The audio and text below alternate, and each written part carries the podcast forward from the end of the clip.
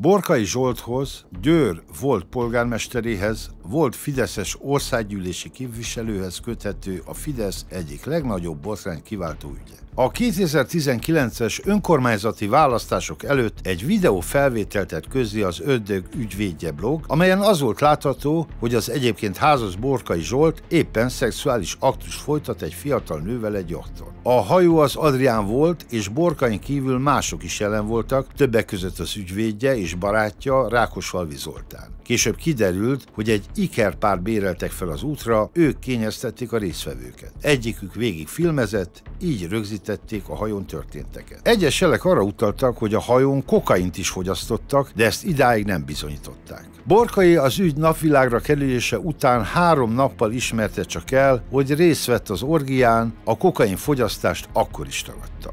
Hiába a botrány, Borkai Zsoltot a választásokon ismét megválasztották Győr polgármesterének. A politikus azonban két nappal később kilépett a Fideszből, később pedig a Magyar Olimpiai Bizottság kizárta soraiból. Borkai pár héttel később a polgármesteri címről is lemondott, és visszavonult a politikától. Később kiderült, hogy már a botrány kirobbanása előtt tudtak a Fideszben a felvételről, sőt arról is, hogy lesz majd egy blog, amely bemutatja ezeket. Egy ízben Rákosfalviék még 10 milliót is fizettek a zsarolónak, hogy eltüntesse a felvételeket, de ma már tudjuk, hogy ez is kevés volt. A botrány Borkai politikai karrierjének végét jelentette, másfelől rávilágított arra, hogy a keresztény értékekkel vagy a család fontosságának hangsúlyozásával kampányoló Fidesz egyik erős emberesen felel meg a párt által hangoztatott értékeknek.